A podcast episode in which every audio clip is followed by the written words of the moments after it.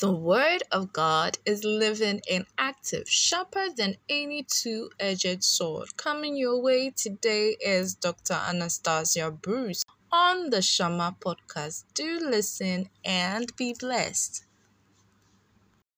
Father, we are most grateful to you for your word. Change us by the power of your word in Jesus' name. Amen. Cover a father's nakedness. Mercy Daily Devotional. Genesis chapter 9, verse 23, and I'm reading. And Shem and Japheth, or Japheth, or Japheth, took a garment and laid it upon both their shoulders, and went backward and covered the nakedness of their father, and their faces were backward, and they saw not their father's nakedness.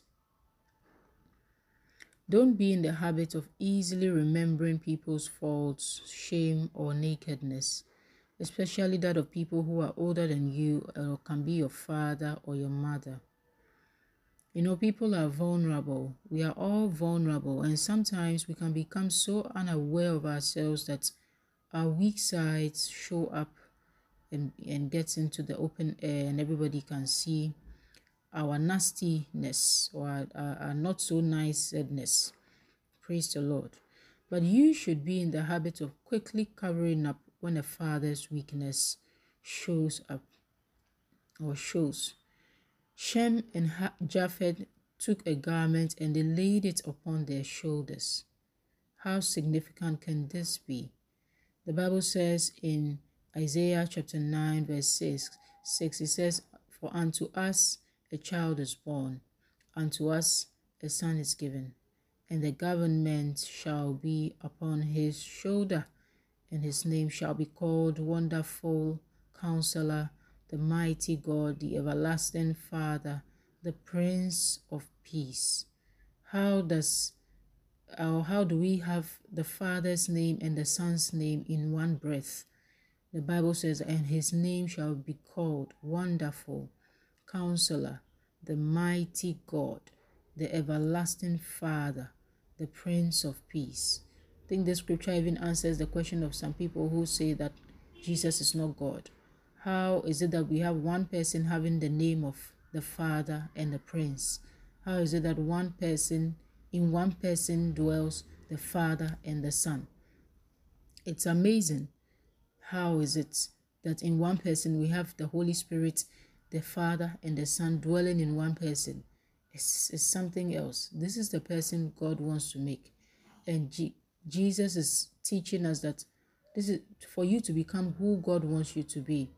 You have to become somebody who has this government upon your shoulder. Shem and have uh, uh, uh, Japheth revealed to us the the the, the, the, the, the government that was upon their shoulder. They had a government of the garment upon their shoulder. They were leaders or they were chosen as leaders. They became leaders. They became better than Ham, their brother who uncovered their father's nakedness, who told of their father's shame. They became better. They were blessed above Sham. Um, sorry, they were blessed above Ham. Hallelujah. By their father when he discovered what had happened. Praise the Lord.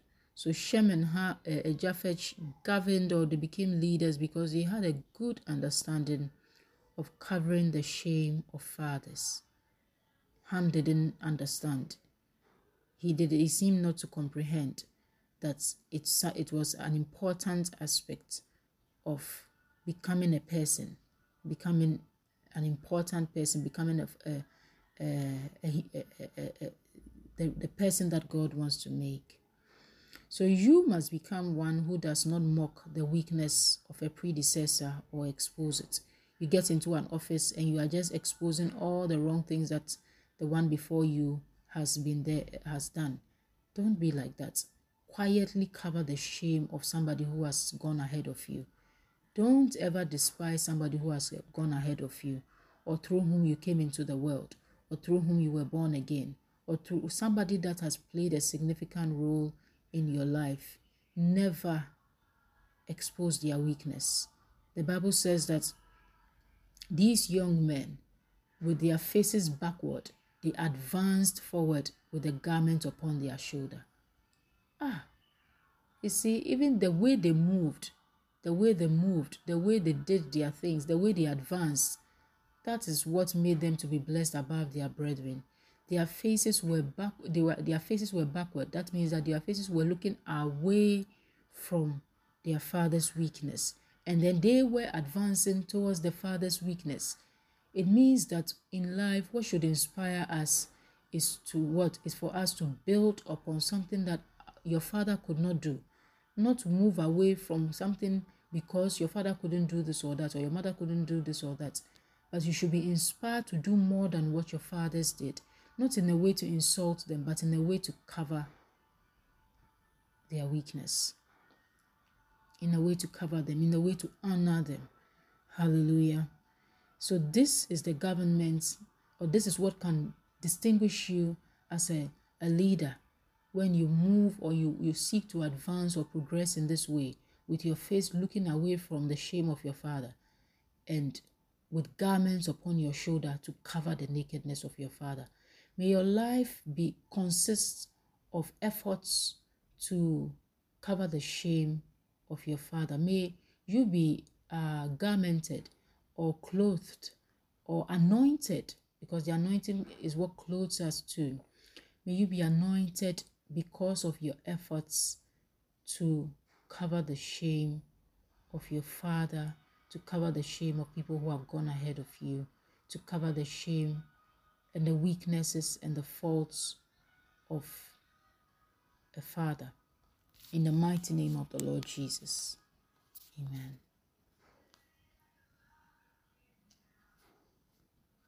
Thank you for listening to the Shama podcast. Until our next episode, I'd say Shama. Yes, here again, meditate, obey, and experience divine transformation in your life.